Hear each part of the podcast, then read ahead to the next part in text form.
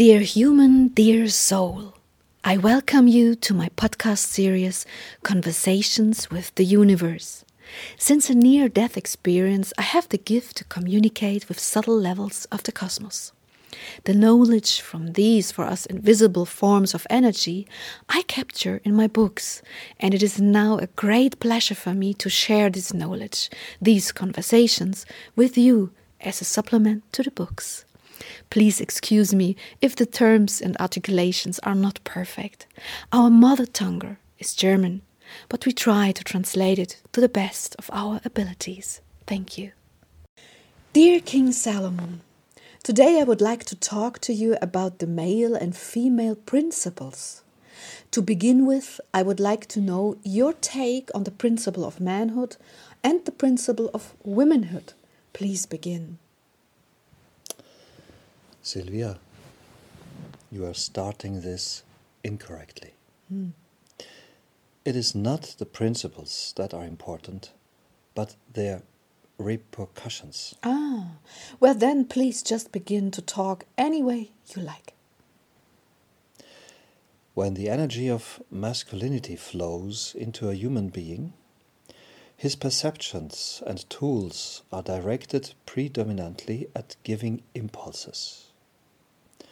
With this energy, the soul in this body has more impact power than if it were without the male energy. Thus, men are usually somewhat less relaxed, because setting impulses is not an act of relaxation. They will fight throughout their lives for the strength of the powerful in order to experience the freedom to implement their impulses in the human world. The feminine energy, in turn, is the receiver of these impulses, and therefore less intent to set impulses than to receive them. Therefore, very feminine women are usually in an attentive, quiet attitude. But the more masculine energy flows into the body of a woman, the more impulses she will want to give. Therefore, I distinguish between the energy and not the bodies. Female energy can also flow into male, both is possible. But to answer your question further, the impulse giving energy of the male wants to conquer, if possible, also destroy, quicken, or kill. It is always in motion. The female energy is the receptive, expectant, and life giving principle to answer your question. Therefore, be aware that you are much more than just the sex of your body. You are, all of you, also the energy of your given body, the soul and the principle of perception. If you live in a male body, you can act through the very feminine energy inside you just like a woman could, and vice versa. If you live in a female body and experience many masculine and strong impulses of giving, you can also act out your male energy. You have to make fine distinctions here between the body and its sex, the energy of the soul, and the energy that lives through the body, either masculine or feminine. How do you see the male and the female? How did you look up upon it during your lifetime? Due to the segregation of the sexes in my time as king, I have only ever experienced the feminine principle as very loving and wonderful. But I know from my servants that this energy also has its drawbacks. That which I perceive of the state of humankind in your time is rather chaotic. The feminine energy dwells strongly in the male bodies and vice versa. The people seem confused because through this barrage of disparate energy, no structure is possible. When either pole of the sexes no longer represents clear energies, how should the poles then be structured and clear? This overlap from the masculine into the feminine to such a strong degree results in such a degree of detuning that it is no longer possible to keep the respective sex in a balanced state. Through the quantity of women who cannot embody their femininity and the men who cannot embody their masculinity or just misuse it, all of mankind has become a muddy slurry, in which it has become impossible for individuals to take a clear stance. Everything is topsy turvy. Everything has become entangled. I cannot imagine this to be very pleasant.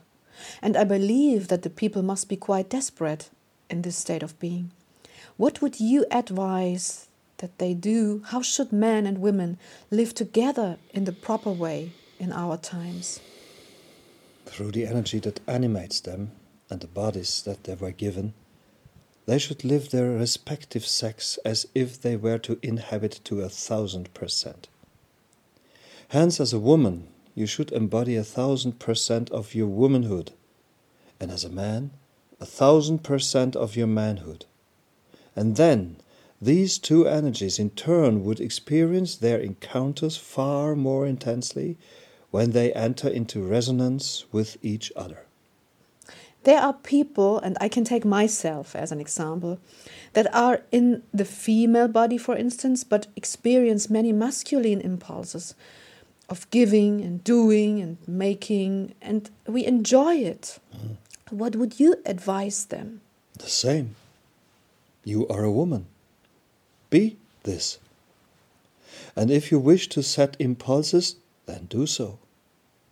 But in the meantime, live as a woman and do not forget this side of yourself. I understand. And vice versa, of course. There are also ma many men setting very female impulses. Yes, this goes for them also. The male should live the masculine, the man should embody the masculine, the woman should embody the feminine. Okay, but if now, for example, a man would rather have a body of a woman, how would you would you advise him? If these people feel it like that, then the respective other energy has already influenced the physical so strongly that they feel like this. Mm. In truth, I would like to advise these people first of all to embrace their manhood before they actually implement such impulses in their life. But it all depends on the many external circumstances that shape the people, and many of them have been brought into this situation far back in childhood, in which a boy, for instance, cannot properly embody his masculinity so that the feminine energy in him starts to unfold unchecked then time will bring a transformation of his physical perception and sensation. I cannot say very much more about this, except what I have already said. I'm of the opinion that the people, before they make life changing decisions, should first live their own, given sex to the fullest, and then make the decision. How about when homosexuality and things like that only manifests itself at a more advanced age, for example. It is a scientifically proven phenomenon that in some men the feminine energy will become more dominant during the course of their lifetime. But how does that happen? That is exactly as I have already described these people also have promoted their feminine energy more than the masculine. Mm. And therefore, the change in their perception has reprogrammed their feelings. This is exclusively a process of time. The process of time or an effort of time? Thank you, Sylvia. You have corrected me correctly. it is just a matter of time the opposite sex will take hold in the body more and more strongly in time. I understand.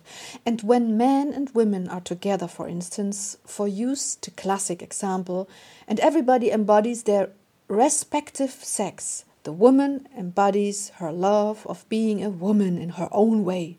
The man lives his masculinity in his own way. Is there anything that you would like to tell them? Yes. To see life as a gift and to enjoy that you have each other. The sexual orientation of the other will carry with it many beautiful and inspiring impulses. You should receive them accept them, and experience them joyfully as much as you can. Apropos joy. You often hear that married couples only ever shout at each anymore, only argue anymore, and so forth. What would you advise those people when this happens? When they have overstepped the boundaries so far that they cannot treat others with respect anymore? A very important question, Sylvia because the underlying problem is not only found in their marriage, it is a matter of respect. When a person loses respect for another person, for whatever reason, they can bridge this gap in a very few steps. If you seek the dialogue, you will find the answers. Either you will regain respect for each other, or you will completely lose it and then you should take steps to go your separate ways from now on. The issue of responsibility, especially in matrimony, is another story that deserves separate attention. But with regard to respectful treatment of each other, I will say to you do enter into the process of confronting this issue, name it, and react to it. If you do not believe that this is not a very important issue, you are very much mistaken. Respect is the basis of cohabitation, whether at work or in the family. If you have lost your respect, you will also lose your love. And where there is no more love, you should seek the love. But you do not mean with the same partner as before, don't you? through conversation or through separation. There's nothing in between. Okay. Do you wish to add anything else to this? No. Thank you. Love. Thank you.